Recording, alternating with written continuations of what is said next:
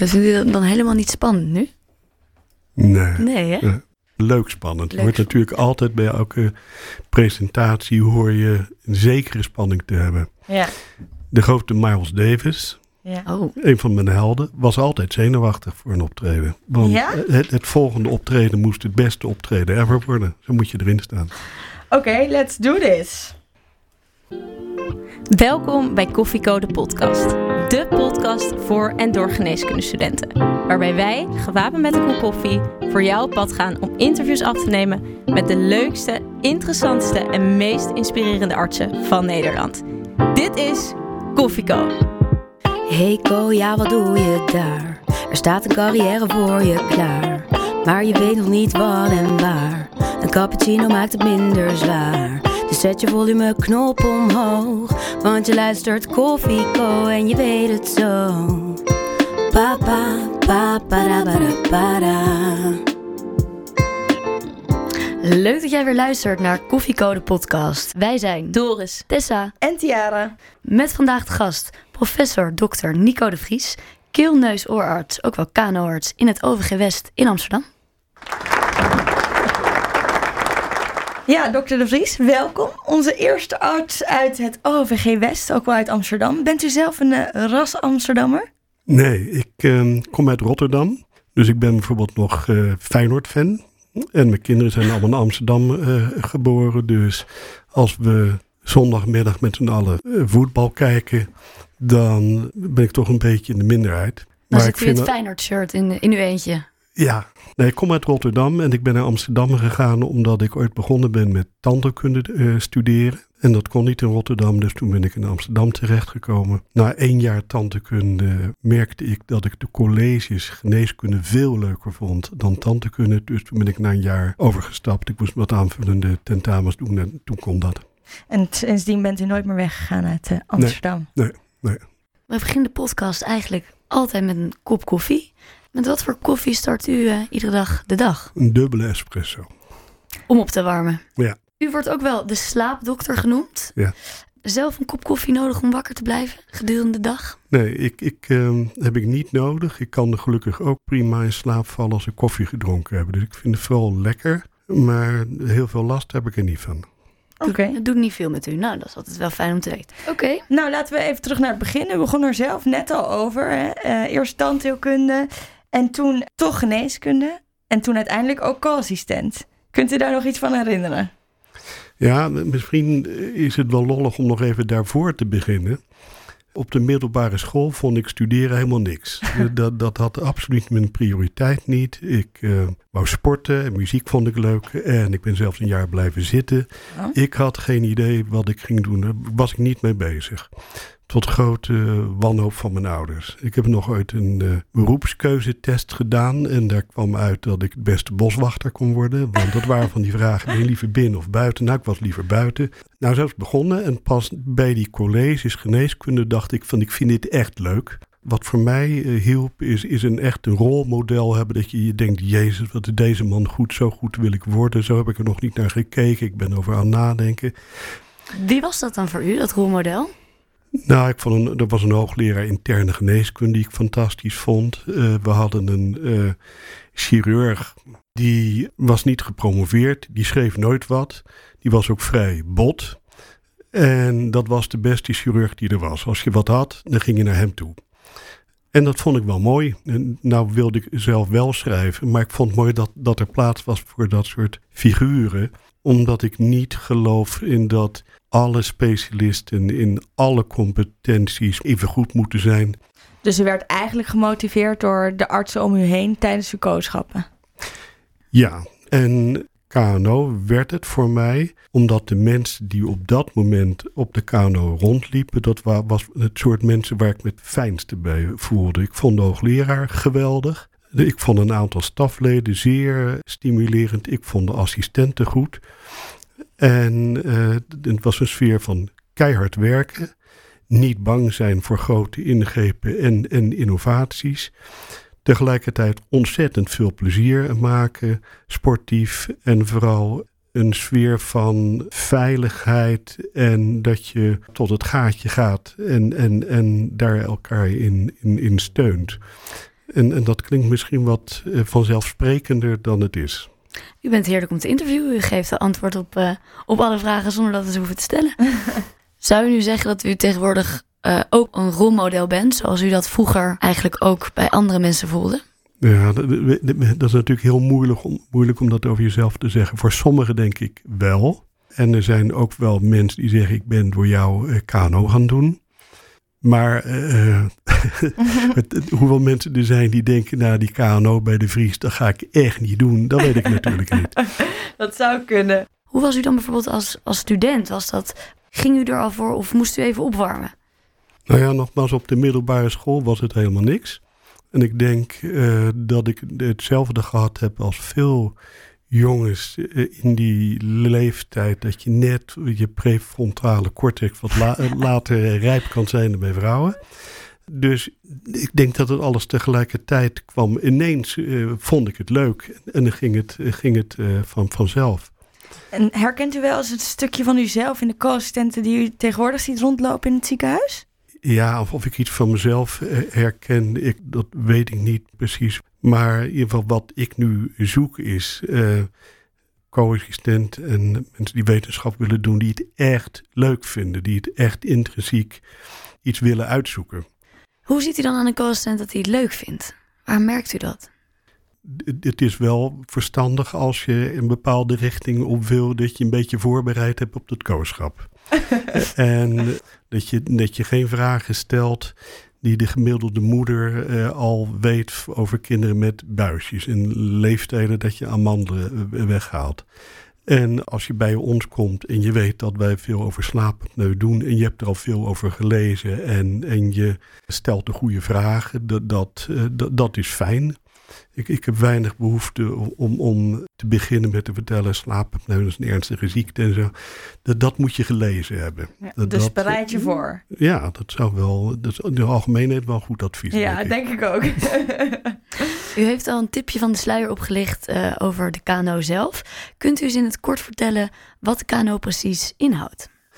Nou, KNO is in zoverre een heel interessant uh, vak dat het met zintuigen te maken heeft.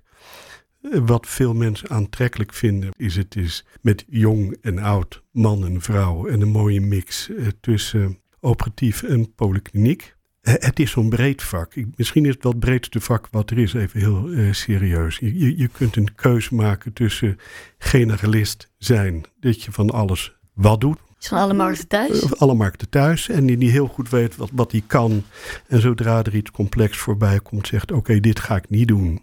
Ik stuur u naar iemand die dat goed kan. Er is natuurlijk een hele grote behoefte aan, aan dat soort artsen. Maar je kan er ook voor kiezen dat jij een superspecialist op een bepaald uh, gebied wordt. En op het moment dat jij met je opleiding begint, hoef je die keus nog niet te maken. En je gaat die 4,5 jaar dat je opleiding bent, ga je van alles wat een beetje meemaken en daarna maak je een keus. En als je dan een aantal dingen kijkt, laten we bijvoorbeeld zeggen, aan de ene kant van spectrum microscopische oorchirurgie. Dat is KNO. Maar dat heeft helemaal niks te maken met de andere kant van het spectrum van de grote hoofdhalschirurgie. Beide KNO, maar het heeft niets met elkaar te maken. Kortom, het is ontzettend breed. En we gaan het hier denk ik zo nog heel uitgebreid over. Ik ben eigenlijk wel heel benieuwd, waarom is het nou zo leuk? Wilt u dat voor ons pitchen in de specialistenpitch? De specialistenpitch. 30 seconden waarin jij de geneeskundestudenten ervan overtuigt om voor jouw specialisme te kiezen. Je hebt de keus, uh, wil je algemene K doen of je specialiseren in een onderdeel ervan. Uh, je hebt met alle leeftijden te maken. Uh, je kunt vaak ook echt iets doen voor een patiënt. Iemand komt met een uh, specifiek probleem voor, bij je waar je meestal een oplossing voor hebt. Dat is een, een belangrijk onderscheid met een aantal specialismen waar je een diagnose daarna kan je er niet zoveel uh, mee. Dus dankbaar werk. Uh, je hebt operatief met een geweldige, complexe, mooie anatomie in het hoofd-halsgebied te maken. Het, het, heeft eigenlijk alles. Je kunt erover door blijven praten. Laten we het dan maar daarover gaan hebben, over die KNO. Ja. En u zei net al, het is een vakgebied van de zintuigen. Nu vraag ik me af, wat is die impact als een van die zintuigen wegvalt? Dat is iets wat u dagelijks meemaakt. Ja, nou ja kijk, de, e- een van de grootste successen in de geneeskunde van de afgelopen jaren is wel de introductie van het cochleair implantaat. Wat je doet is dat mensen die totaal doof zijn weer leren praten. Dat is fantastisch. En wat de reuk betreft, als je neuspoliep hebt, dan gaat je reuk achteruit. Dus vaak een van de eerste symptomen, ook een van de eerste symptomen als poliepen terugkomen. Hé, mijn reuk gaat weer achteruit. En ik heb een aantal koksonderwanning met neuspoliepen. Dat is een ramp. Ja. Als je niet meer ruikt, Je kan niet meer proeven. je kan niet meer proeven. Het is voor kwaliteit van leven eh, iets heel belangrijks. En je, en je merkt dat pas als je reuk een keertje kwijt bent. Smaak is ook voor 80, 90 procent eh, reuk. Hoe belangrijk dat is. Ja. Dus En wat, wat merkt u dan eigenlijk aan uw patiënten? Dit is een heel medisch verhaal, maar hoe zitten die patiënten dan voor u? Nou ja, wat je bijvoorbeeld vaak ziet is mensen die na een forse verkoudheid niet meer ruiken. De verkoudheid is over. En je denkt, hé, de verkoudheid is over, maar mijn reuk is nog niet terug. Dat, dat kan behoorlijke paniek geven. Eh, want je kunt bovendien ook niet zoveel doen. En maar het beste ervan hopen dat het terugkomt. Die, die, mensen zijn echt wel eh, wanhopig. U hoort wel eens iets over eh, als er een zintuig uitvalt, dan krijgt iemand een soort zesde zintuig. Ja. Heeft u ook een zesde zintuig? I- Ikzelf? Ja. Nee, nee, nee, nee, Bijvoorbeeld dat u, dat u een spreekkamer inkomt en denkt, ja, dit is mis met die patiënt. Dat u dat al heel Nou, snel door heeft. Dat is wel een goede vraag. Want ik ben opgeleid in de oncologie.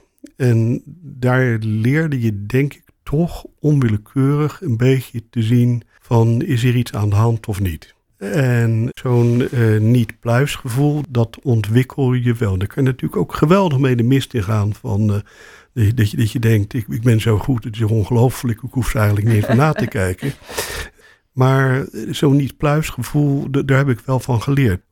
Ja. Heeft u wel eens een keer zo'n voorbeeld gehad? Wij, wij doen veel chirurgie die op andere plaatsen niet gebeurt. Dus we krijgen patiënten uit het hele eh, land. En vooral toen we met die eh, zenuwsti- zenuwstimulatie eh, begonnen, mocht lang niet iedereen die aangemeld werd geopereerd worden. Dat was een heel lang frustrerend traject om vergoeding te krijgen. En met Zorginstituut, dat heeft jaren geduurd. U heeft het nu over de Inspire chirurgie, hè? In- in- Inspire, Kunt ja. u kort even toelichten wat dat precies is? Nou, dus mensen met de ernstige slaapapneu die worden eigenlijk behandeld met CPAP, het overdrukmasker. Een bepaald percentage van de mensen kan dat om een bepaalde reden niet verdragen. Heeft dan nog steeds een ernstige aandoening. En dan gaan we kijken, is er een alternatief? En Inspire is dat. En dat is eh, implantatie van een systeem eh, wat uit drie componenten bestaat. En een patiënt zet dat apparaat als die gaat slapen met een afstandsbediening aan. En bij elke inspiratie gaat er een signaaltje via de pacemaker naar de tongzenuw. En dan gaat bij inspiratie de tong naar voren en de luchtweg open.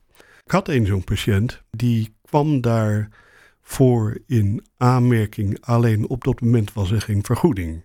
En die man die kwam uit Rotterdam één keer per half jaar of per jaar naar me toe. En die zei, dokter De Vries, ik, ik, ik ben doodop. Ik, ik kan niet meer. Ik, ik rust niet meer uit. Geen enkele nacht ik goed slaap kan het nou echt niet. Ik ben zo bang dat ik binnenkort mijn eerste hartinfarct heb. Meneer, ik snap het. Ik, ik, ik hoop echt dat we binnenkort dat het zover is. En op een gegeven moment had hij zijn hartinfarct. Ik vond het zo verschrikkelijk. Oh, dat meen je. Want- je kon daar gewoon niks aan doen. En, en, eh, en je, je zag het gebeuren. Ik, ik had diezelfde angst ook. Want bij ernstige apneu is dat risico cardiovasculair verhoogd. Di- di- dit soort mensen kunnen we nu wel opereren. Maar voor hem is het te laat. Ja. Want hij heeft het niet overleefd. Nee, hij heeft het wel overleefd. Maar hij heeft een voorzien eh, infarct gehad. En je zag het gewoon gebeuren. Wat is de invloed van slaapapneu dan? De impact van, van slaapapneu op de gezondheid Mhm. is vergelijkbaar met die eh, van roken. Hè, dus, dus als je gewoon eh, kostenberekeningen doet, de mensen die niet meer kunnen rijden, mensen die comorbiditeiten ontwikkelen, Ja. dat, dat, is, dat is echt wel enorm. ja. Is het nou zo dat u dan alleen nog maar met OSA's bezig bent gedurende de hele dag? Nou, dat is wel de, eh, meer dan de helft van, mijn- van mijn werk. En een aantal dingen die ik echt eh, ook graag deed, heb ik bewust afgestoten. En dat waren? Zoals? Nou ja, toen ik net in het OPG zat, deed ik nog de speekselchirurgie eh zelf. Maar dat waren er toch niet voldoende om die aantallen eh, te blijven doen. Dus dat gebeurt nu voor ons, bijvoorbeeld door de hoofdhalschirurgen uit het AVL. Dat, dat vind ik een hele goede deal. Die opereren bij ons. Maar je weet wel, het is topzorg. Nou, dus ik zou dat graag blijven doen, maar het was beter om het niet te doen. Maar is het nou zo bij de KNO dat iedereen zich dus zo subspecialiseert? Nou, nee, het lollig is, die keus kan je maken. Mijn, mijn vrouw is ook KNO-arts, die, die is een generalist. Die kan van alles heel veel. En als in onze vriendenkring uh, iemand een KNO-probleem heeft, dan wordt dat dan Judith gevraagd, niet aan mij. Judith is uw vrouw. Uh, ja. ja. Um, en als er iets ingewikkelder is, dan uh, doet Judith dat niet. Die, die heeft helemaal die behoefte niet meer om te bewijzen, ik kan alles. Dus eigenlijk een mengelmoes van beide. Ja. Even in het algemeen, want wat moet je eigenlijk allemaal kunnen als KNO-arts? Is het echt een doevak? Ja, het is wel een doevak. Maar ook daarvoor kan je weer die keus maken. Als jij uh, hoofd-hals-oncoloog bent, dan opereer je helemaal het wit uit je ogen. Dat, dan, dat zijn hele grote, langdurige, moeilijke, complexe opera operaties. Wel handig als je dan een beetje handig uh, bent. Ook zijn er weer mensen die houden niet zo van opereren. En die, die gaan dan verder bijvoorbeeld in de allergie. Daar kun je ontzettend over nadenken, puzzelen van wat is hier aan de hand. En daar hoef je niet zoveel te opereren. Eigenlijk heb je de keuze. Of je kan een denker worden in de kano of een doener. Ja, en dat, dat is het mooie. Ja, wij zijn nu bezig met kano. Wij gingen het voorbereiden. Je komt in de spreekkamer en overal staan mooie apparaten. Mogen de co-assistenten die daadwerkelijk ook gebruiken? ik, ik, denk dat er een beetje van afhangt waar, waar je uh, co-assistent uh, bent. Er zijn helaas plaatsen waar de co-assistent weinig patiëntcontact heeft en weinig mag doen. Er zijn plaatsen waar je veel sneller losgelaten wordt op van de gaat maar uh, doen. Dus de co-assistenten, keuze-co-assistenten bij ons doen scopieën bij mensen met stemproblemen, want dat gaat goed. Met de flexibele en Met flexibele scope. En dat wordt op de video gezet en mooi geëdit. En dan is het voor mij klaar om een prachtig beeld van de stembanden te zien. Dit is voor de co-assistent leuk. Patiënten vinden het natuurlijk prachtig om hun eigen stembanden uh, te zien. Ik, ik zie daar niet in waarom, waarom je dat niet zou kunnen doen. Mag de co-assistent wel eens een oor uitspuiten? Ja, een uitspuiten doen wij niet. Dat doet de huisarts. Maar als jij handig bent en je kunt met een zuigertje de hoorgang uh, schoonmaken, heel graag. Heeft u wel eens meegemaakt dat het uh, mis is gegaan bij een co-assistent? Nou, verhalen van de geperforeerde trommelvliezen, die uh, zie je wel bij huisartsen die door een assistent de gehoorgang hebben laten uitspuiten. Daar gebeurt wel eens wat. Ik heb het echt nog nooit meegemaakt bij een, een co-assistent bij ons. Nou, gelukkig. Kunt u eens benoemen wat, wat nou belangrijke kwaliteiten zijn van een aankomend KNO-arts? Ik, ik vind uh, je bent arts en, en, je hebt niet een baan als arts. Uh, en dat je als je om tot vijf uur betaald wordt, dat je denkt, nou om vijf uur ga ik dan naar huis. Bij voorkeur zelfs een beetje eerder. En als er meer werk ligt dan tot vijf uur, nou dan moet het ziekenhuis maar meer artsen aannemen, want ik ga het niet doen. Maar en, als u thuis bent, kunt u ook gewoon Nico zijn. En niet de arts. Ja, dat wel. Een probleem kan zijn dat je. Hoe ver ga je nou met je verantwoordelijkheid en, en buiten de ziekenhuisuren ja. uh, om? Nou, noem het maar betrokken distantie. Dus enerzijds moet je voor je patiënt tot gaatje gaan. Ja. En tegelijkertijd, als het misgaat, moet het niet zo zijn dat je ervan wakker ligt. Ja. Op... Oh. De co-telefoon. Ja, de co-telefoon die gaat altijd op momenten dat het niet uitkomt. Zo ook nu. En de co-telefoon van vandaag die is ingestuurd door uh, Anne Knecht, een luisteraar van ons. En die vraagt zich af, dokter De Vries, moet je altijd eerlijk zijn tegen je eigen patiënten? oh jee. Anekdote die mij binnen schiet. Het is lang geleden, maar dat was een jonge vrouw met een gemetastaseerd uh, zeldzame speekselkliertumor. En we wisten toen al van die tumor, je kunt longmetastase hebben en het kan misschien wel tien jaar goed gaan. En je kan er niks aan doen. Dus die mevrouw die kwam elk jaar terug voor controle er werd een torensfoto gemaakt. En die mevrouw die vroeg, is de foto goed? Ja, zei de dokter, de foto is goed hoor. En uh, dat dat, werd dan op de algemene bespreking zo verteld. En er waren oncologen die zeiden dat, dat kan je niet zeggen. Want dat is niet eerlijk. Die mevrouw die heeft er recht op te weten dat dat niet goed gaat. En Want de je- foto was niet goed. de foto was niet goed, er waren metastasen op. Ja, zei de behandelaar, dat weet ik wel. Maar mijn inschatting is dat deze vrouw met jonge kinderen daar niet tegen kan. Dus ik zeg dat het goed is. En dan zei het ander weer, ja, maar over tien jaar hoort ze dat het al tien jaar niet goed is. Zei die, ja, dat weet ik wel, dat zien we dan wel weer. Maar mijn inschatting is nu eh, dat ik dat niet moet doen. Nou, ik, ik, ik heb er ontzettend veel over nagedacht, kan dat? Ja, Ja, want Eh. ik schrik hier wel van. ja. Ja, maar Wat waren uw gedachten daar dan over uiteindelijk? Nou ja, kijk, e- één gedachte is natuurlijk dat die oncologen zeggen, die, die zeggen je moet altijd eh, eerlijk zijn. Eh, dat kun je ook zeggen, omdat jij je, jezelf geen problemen wil. Ik, ik heb tegen die mevrouw gezegd, u heeft eh, het metastase en have a nice day verder. Maar daar heb je die mevrouw, die voelt zich niet veel beter. Nee, maar je ontneemt eigenlijk die vrouw wel haar recht om zelf de keuze te hebben of zij dan bijvoorbeeld nog langer intensiever met haar kinderen nog eh, de tijd wil doorbrengen die ze nog heeft. Dat is de andere kant van de zaak, van mag dit? Het is ook heel lang geleden, Ja, maar, maar de- ik, ik, vind er niet een heel makkelijk antwoord op. nee, ja. En een ander voorbeeld eh, was een oncoloog. eh, die had een meisje met een melanoom. Mhm. En die kwamen uit een heel christelijk gezin. Kanker dat was een straf van God. Dus die ouders vroegen, is het kankerdokter? Waarop hij zei, nee, nee, dat is geen kanker. En eh, ja, Ja. Ja. Maar wat doe je daar dan mee? ja, ik vind het ook lastig. nou, Wij- het, het makkelijkste is natuurlijk gewoon wel de waarheid te spreken. Ja, Want je mag niet liegen, maar het gaat erom, als, als jij je verplaatst in wat is dit fijn voor de patiënt als ik de waarheid spreek, dan kun je afwegingen anders zijn. ja. En, en eh, d- daar- daar wordt het eigenlijk pas interessant. En, en het raakt ook een beetje aan, ehm, moet je paternalistisch zijn als, een, als dokter? Of is het allemaal shared decision making? Dat is nu in. Hè? Dus- Ja, dus je gaat met, met patiënten. Zo worden wij opgeleid. Ja.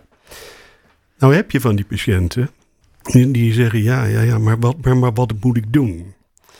Ehm, onze jongste zoon die had een aangeboren afwijking in een milde vorm, waar we na een jaar achter kwamen. Mijn vrouw en ik zijn er verschrikkelijk veel over gaan lezen. We zijn naar de grote deskundige in Nederland gegaan van moeten we opereren of niet? En hij wou geen uitspraak doen. Hm.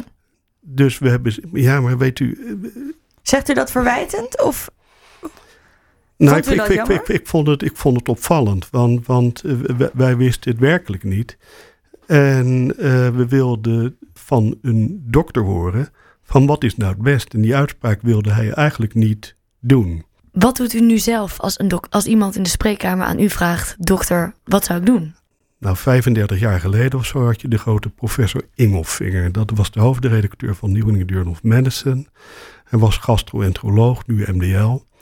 En eh, zijn grote specialisme was huisovenscarcinoom. Toen kreeg hij er zelf een. Dat was natuurlijk in die wereld Oeh. groot nieuws.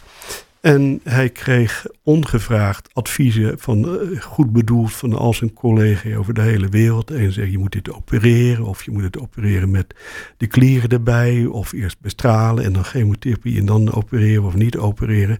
Hij werd helemaal gek van alle adviezen van wat hij moest doen. Terwijl hij eigenlijk degene was die het meeste ervan wist. Hij wist werkelijk niet wat te doen. En uiteindelijk is hij naar zijn huisarts gegaan en die heeft een beslissing genomen. En heeft hij een artikel over geschreven. Want wat hij ook wou zeggen, soms heb je een dokter nodig die, die eh, de beslissing voor je neemt. En nou terugkomend op jouw eh, vraag. Ik krijg die vraag bijna dagelijks met, met. Omdat je zoveel verschillende mogelijkheden hebt. Van CPAP tot, tot beugels, tot die zenuws- eh, zenuwstimulatie. En er zijn toch heel veel mensen die, die, die dan vragen... oké, wat, maar wat, wat, wat vindt u dat ik moet doen? Ik probeer uit te leggen dat het zo'n persoonlijke keuze is. Er zijn mensen die absoluut niet de rest van hun leven afhankelijk willen zijn van een hulpmiddel. En dat begrijp ik. En als die mensen dan zeggen: Oké, ik kies ervoor te opereren. En ik weet dat de kans op succes bepaald geen 100% is. Ik heb dat helemaal goed begrepen, maar ik wilde het toch doen, dan snap ik het. En eh, mensen die zeggen: Ik ben heel bang voor chirurgie, want bij mijn. mijn uh, mijn, eh, mijn, buurman die heeft dat gehad, dat is niet goed gegaan. Die ga ik natuurlijk niet de kant van de chirurgie op praten. Nee. Dus u kijkt eigenlijk per patiënt persoonlijk wat past bij diegene. Ik geef je de opties, maar je probeert het wel een beetje aan te passen aan wie er voor je zit. Ja, en, en als men echt niet wil kiezen, dan denk ik gebaseerd op die, die voorbeelden die, die ik je nu net gaf, dat ik toch wel een beetje help met beslissingen ja, nemen. Ja. ja. ja. moeilijke kwesties waar we later ook uh, voor gaan staan. En op dit moment zijn wij natuurlijk nog co-assistenten. En als co-assistenten zijn we met oh, hele andere dingen bezig op het moment. Namelijk ook het binnenkomen bij bepaalde specialismen. Nu hoor ik alleen maar leuke dingen. En dan ben ik wel benieuwd, is het moeilijk om binnen te komen? Ja, volgens mij is het op de meeste plaatsen zo dat er grofweg zo'n 60 brieven per, per plaats zijn. of misschien 40, maar in, in die orde van grootte is het. Eigenlijk zou het zo moeten zijn, vind ik, dat je eerst al je, al je kooschappen doet. Dat je aan alles geroken hebt en dat je dan denkt, ja, ik vond die kano of gynaecologie, whatever, het leukste. Daar ga ik eens solliciteren. Nou, de praktijk is dat je het dan eigenlijk niet meer zo redt. Precies. dus je moet toch al één of twee jaar daarvoor uh, een beetje gaan voorsorteren welke richting ga ik op. Want daar vergroot je je kansen mee. Nou is het denk ik het beste advies uh, dat je toch een cv moet opbouwen. Dat is helaas hoe het nu is. Daar kan ik van alles van vinden. Maar men, iemand die iets gedaan heeft, heeft iets voor op iemand die niet iets gedaan heeft. Uh, maar je kunt natuurlijk wel een aantal brede dingen uh, alvast gedaan hebben. Een cursus statistiek, een SPSS-ding. Dat je handig bent met Excel. Aha. Dat je talen spreekt. Dat je uh, een cursus medical writing hebt gedaan. Dat, dat zijn dingen waar ik naar zou kijken. Tegelijkertijd iemand die bij, bij mij binnenkomt en zegt: Ik heb eigenlijk mijn hele leven lang al hoofdhalschirurgie willen gaan doen. Ik, ik, toen ik zeven was, wist ik al dat ik hoofdhalschirurg ging. Maar, nou, dat klopt natuurlijk niet, want je weet helemaal niet wat het inhoudt. Uh, uh, om zo'n vak te doen, hoe je week eruit ziet, hoe, hoe jij fysiek daartegen zou kunnen. Het heeft twee kanten. Het heeft twee kanten. Is het niet een beetje een jammer ontwikkeling dat we tegenwoordig al zo snel um, moeten, spreken, moeten ja, kiezen? Krijg je daardoor niet juist uiteindelijk foute keuzes? Ja, we kunnen ervan denken wat we willen, maar, maar dit is hoe het gaat. Als jij 60 brieven krijgt en 30 hebben niks gedaan. En die andere 30 die hebben een cv. En dan ga je toch al daar kijken van, ja, ja. Ja, en zo wordt het in stand gehouden ook wel. Ja, ja. ja. Ergens wel jammer, want het wordt wel een enorme ja, race om zo'n plek. En dat wordt bijna aangewakkerd door deze manier van selecteren. Ja. Is dat dan anders dan het, hoe het vroeger ging? Of was het altijd al op deze manier? Nou, ik, ik had niet zoveel gedaan hoor, toen ik in de opleiding eh, kwam. Maar, maar, maar, maar, U zat ook bij de, bij de Kano-mafia-familie. ja, maar dat, dat was toen nog niet. Dus toen kende ik mevrouw nog niet. Dus op, langs die weg is het niet gegaan. Maar ik, ik denk wel, uh, zo'n cv had ik niet. Ik had wel een paar dingen gedaan. Wat scripties en, en betrokkenheid bij onderzoek op allerlei plaatsen. Maar wat toen, toen een scriptie is, is nu dat je drie maanden in Harvard gezeten hebt. weet je, dat, dat, is wel anders. Overtredende trap. En moet je nou gepromoveerd zijn om binnen te komen tegenwoordig? Bij de KNO. Dankjewel, T. bij, bij de KNO niet. Maar ook dat is een beetje aan het veranderen. De, de, het is een tijd meer het systeem geweest dat je eerst een promotieonderzoek deed van een paar jaar en dat dat dan verder ging in, in een opleiding. Dat zien we nu toch minder. Dus sommigen hebben wel een promotieplaats, anderen niet. Wij hebben geen A-opleiding.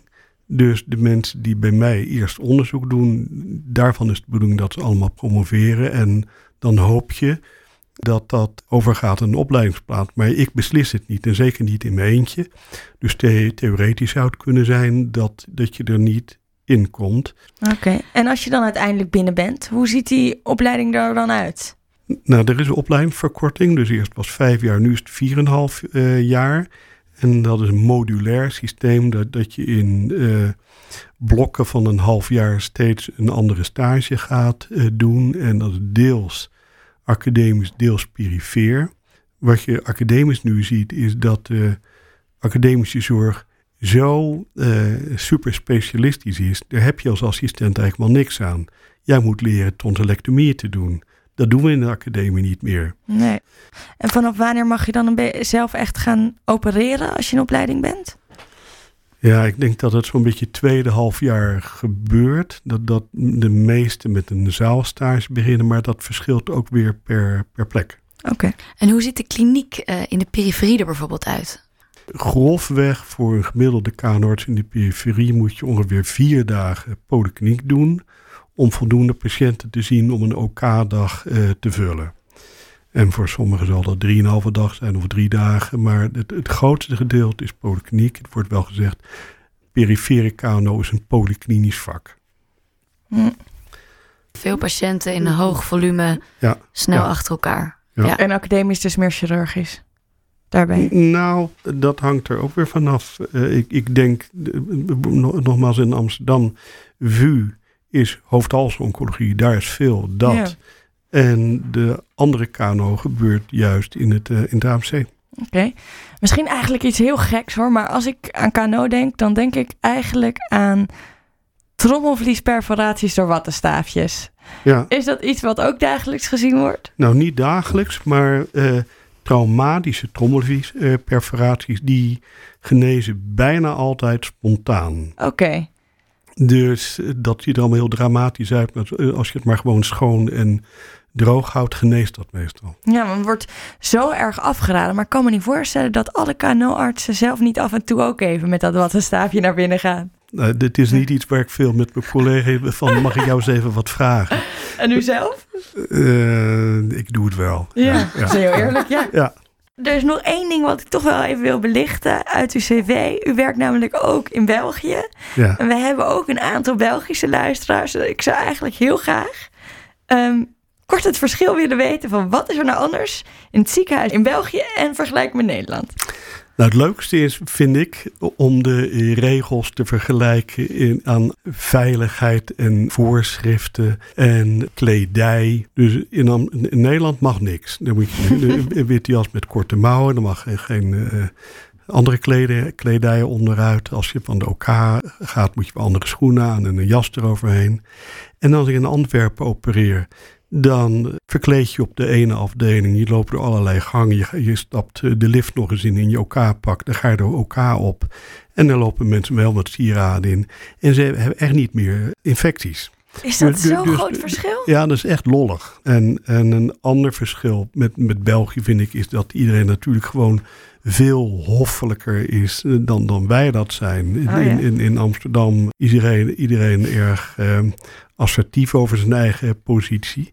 En in, in eh, België zijn ze blij als de dokter komt. Ah. Dat, dat is wel eens prettig. Ja. En zijn ze, we horen ook wel eens over Belgische studenten dat ze heel veel weten. Dat ja, is echt... ja, ja, we hebben ook veel Belgen in opleiding gehad. En met een soort astronomische kennis. Dan zagen ze zo'n kindje van twee jaar met snurken, mondademhaling en verkoudheid. Dat je denkt, dit kan maar één ding zijn. Dat is een vergroot adenomiet. Dat gaan we eruit halen. En dan kwamen ze met zo'n DD van 15 dingen. Van, ja, een tien ervan had ik ongeveer nog nooit van gehoord of nooit gezien. En dat wisten ze uit zijn hoofd. Dus het eerste wat je moet doen is, is dat er uitslaan van een, nu gaan we normaal doen. die, die, dit kind heeft een vergrote neuzenman, dat gaan we oplossen. Werkt dat een Belgische arts in een Nederlands ziekenhuis? Ja, volgens mij werkt het wel. We, we hebben vanuit Antwerpen hebben nu bijvoorbeeld twee assistenten die in het Haga ziekenhuis uh, opleidingen hebben, die vinden het geweldig. Dus het werkt wel. En natuurlijk moet de hele geneeskunde eh, steeds internationaler uh, worden. jullie moeten ook allemaal naar het buitenland gaan een tijdje en dingen met elkaar vergelijken. Dat is allemaal zeer verrijkend. Ja. Bent u wel eens naar het buitenland geweest? Voor? Nee, nee. Ik, ik uh, niet, niet in mijn opleiding of als fellowship. En veel van mijn generatiegenoten toen wel, of veel wel een aantal. Maar uh, als ik het uh, over zou moeten doen, op dit moment zou ik het zeker doen. Hm. Geen enkele twijfel. Leuke tip. Ik heb nog één vraag. Heeft u een tip voor de co-assistent die, of de ANIOS eh, die graag de KNO-kant op wil? Ik zou eigenlijk willen zeggen, kijk het eens andersom. CEO's van grote bedrijven die wel eens gevraagd worden van hoe, hoe, hoe moet ik nou carrière maken? En eh, eh, die zeggen don't pick a job, pick a boss. Better to have a bad job with a good boss dan andersom. Want een goede baas die gaat jou vertrouwen geven en eh, zorgen dat jij veel meer leert dan op plaats waar je niet op je plek bent. Dus is wel lastig, want dat voorsorteren is dan niet, niet eens mogelijk, want je weet niet waar je terecht komt. Nou, dit is, als ik nou naar mezelf terugkijk, het kan best zijn als ik op dat moment op een andere plaats kano had gedaan. Ik dacht, ik, ik geloof niet Oh, dat ja. dat iets voor mij is. Ja, Tegelijkertijd denk ik, als ik chirurg was geworden of, of, of eh, gynaecologisch eh, oncoloog, eh, dat ik het ook naar mijn zin had gehad. Dus het is ook weer een beetje Ja. relatief. Was er een plan B voor u? Nee. Nou, d- dit was het eerste waar ik solliciteerde en dat ging, eh, dat ging door. Maar anders denk ik dat ik inderdaad eh, chirurgie was gaan eh, solliciteren. Ik geloof niet dat ik op dat moment op een andere plaats KNO was gaan, was gaan solliciteren. Tegelijkertijd is dat weer wel een advies aan iedereen. Stel dat jij KNO wil gaan doen, schrijf naar alle universiteiten. Want stel dat jij in Utrecht studeert of Amsterdam en zegt van ja, KNO lijkt me wel aardig.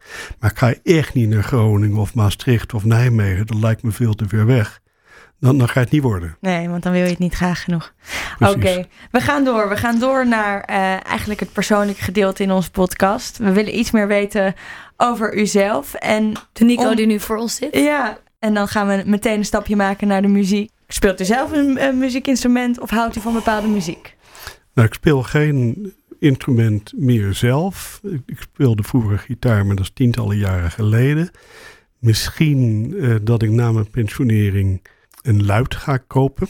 Een luid. Lu- een luid lijkt me wel grappig. Waarom een luid? Nou ja, ik, ik, ik hou van eh eh luidsuites van Bach en, en zo. Dus dat, dat, dat, dat is een idee. Ja. Maar, maar dat weet ik niet. Ik heb drie helden, Bach natuurlijk en Miles. Miles Davis. Eh, eh, Miles Davis en ik had ook eh, Prince. Ik vond Prince eh, live fantastisch. Heb je een film Ah. gezien over Miles Davis? Geweldig. Jij ook? Fantastisch, hè? Ja. Ja, ja, geweldig. Dus u bent wel muziekliefhebber zo te horen. Ja. Leuk. Ik hoorde daar plannen voor het pensioen. Zijn er nog meer plannen voor het pensioen? Mm, Nee, ik ben er nog niet zo mee bezig. Het duurt nog een aantal jaar. En wat je tegen die tijd vaak ziet, is als je nog een aantal promovendi hebt die je eh, nog eh, aan het begeleiden bent, dat je dat kan afmaken. En hoe leuk is dat? Al als je dan wat eh, ruimer in je tijd zit. Er was een professor in Duitsland, echt vele tientallen jaren geleden, en die was tot diep in de zeventig doorgegaan, uroloog aan het opereren. En hij was weer een keer bezig en had de rechternier eruit gehaald. En dan zei tegen de assistent, jongens, het gaat zo lekker. We doen de linker ook. En dat hiërarchische systeem in Duitsland durfde niemand te zeggen tegen de professor. Professor, is dat nou eigenlijk nodig? Of het verhaal waar is, eh, dat weet ik niet. Ik, vind dat waar Ja. is. Maar wat het natuurlijk eh, illustreert is dat, dat iemand op een gegeven moment tegen jou moet zeggen... Nico, het is uh, nou van tijd dat je er eens mee ophoudt. Durven ze wel tegen u, tegen jou in te gaan? Nou, als, als ze dat niet durven, dan is het niet goed. De, dat, U hoopt van wel dus. ja, management by fear, dat werkt eh, echt niet. Mooi gesproken. Nou, Het is tijd voor doktersdilemma het is tijd nog. voor Dokters Dilemma. Dat eerst nog. Ehm, u zei dat u een paar afleveringen had geluisterd voorafgaand aan het interview. Dus u weet een beetje wat het inhoudt. We gaan u twee keuzes geven en eh, dan mag u kiezen. Zo snel als u kan. We gaan beginnen. Het doktersdilemma. Het leven bestaat soms uit lastige keuzes. Denk niet te lang na en geef snel antwoord. Liever lui dan moe of altijd in beweging? Altijd in beweging. Opera of theater? Opera. Flexibel of star? Flexibel. Een avondje carnaval of spreken op een congres? Laatste. Zelf koken of liever uit eten? Zelf koken. Altijd een piep in de oor. In het, sorry, altijd een piep in het oor of alle seizoenen een verstopte neus. Piep in het oor.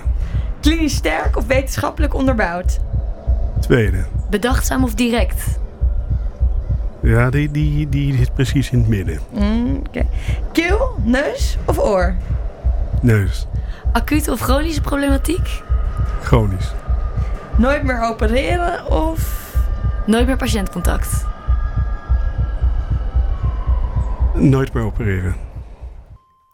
Oh. Oké. Ja. Wauw. Die had ik niet aanzien komen misschien wel.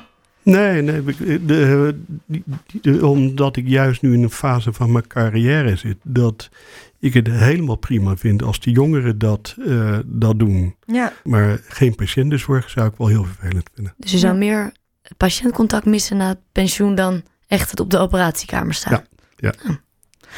En ehm, de opera of theater, dan mag ik nog één eentje aanstippen. Want u heeft veel operazangers ook begeleid. Ja. Hoe is dat? Ja, het is topsport en iedereen staat onder spanning. En je krijgt eh, die eh, première. En een deel van, van de dingen die je doet, is toch mensen geruststellen van dit, dit gaat eh, wel goed. Maar je hebt natuurlijk ook mensen met stembandafwijkingen dat er geopereerd moet worden. Dat is natuurlijk het allerlaatste wat je doet. Maar we hebben er wel van die mensen gehad die echt heel beroemd waren en verschrikkelijk veel geld eh, verdienden met hun stembanden. En dat je denkt, ja, hoe moeten we dit gaan doen? En dat, dat we zeker zegt, ja, en als het nou misgaat. eh, Ja, wat dan? dus, Ja, dus Wie is dan verantwoordelijk? wie is dan verantwoordelijk? Of mensen die wij via de opera zien en dat je naar de stembanden kijkt en je denkt, ja, die zien er eigenlijk verschrikkelijk slecht uit. Maar hoe weet je nou of dat al niet zo was? En wat, welk advies ga je dan geven aan de, aan de opera? Van laat hem wel zingen of laat hem niet zingen en laat een, een- iemand anders binnenvliegen voor verschrikkelijk veel geld. Heeft u die keuze wel eens moeten ja, maken? Ja, en we hebben ook wel eens eh, eh, fouten gemaakt. En dat heeft ook wel in de krant eh, toen gestaan. Dat we zeiden van dit, dit kan en dat later niet bleek te kunnen. Maar Dat een operazanger midden op het toneel Ja. zijn stem verloor. ja, Wauw. het is allemaal wel gebeurd. Maar wie is er dan uiteindelijk verantwoordelijk? Ja, ik denk de, de, de dokter wel. Maar het is toch shared decision making? Ja, ja, ja. Spannend beroep, de KNO. Ja, toch wel, Ja. hè? Nou, daarmee sluiten we af.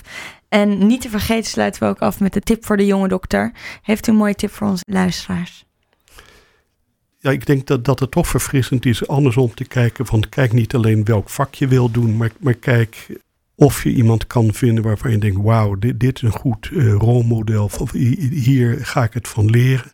Misschien maakt het dan wat minder uit of je KNO-arts of uroloog eh, wordt. Met mijn dochter Lisa is co-stent en iedereen denkt natuurlijk, Lisa die gaat KNO doen, de vader en moeder zijn KNO, een hele familie is KNO. Dat, maar die heeft... die- Ehm, maar die doet nu onderzoek op de chirurgie hier. En die heeft een aantal geweldige mensen om haar heen. Dus het kan zomaar zijn dat Lisa denkt van ja, die KNO is allemaal wel best. Maar eh, m- misschien ga ik de chirurgie wel eh, doen. Dus, dus hou- hou, een open mind van, van eh, wat je gaat doen. Zou je het leuk vinden als ze ook die kant op zou gaan? Ja, maar ik, ik zou minstens even trots op haar zijn als eh, de chirurgie opging. nou, daar Die pak Nou, je je flauwe hart nou, mee steek in. die maar in je Ja. zak. eh. Oké, nou, volgens mij kunnen we deze aflevering eh, anekdotes met eh dokter Nico de Vries gaan doen. Want u heeft heel veel mooie verhalen Ja. verteld.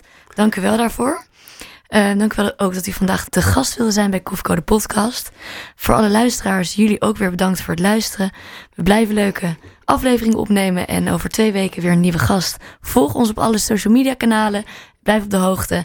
En eh, ja. Tot de volgende keer bij Koffieko, de podcast.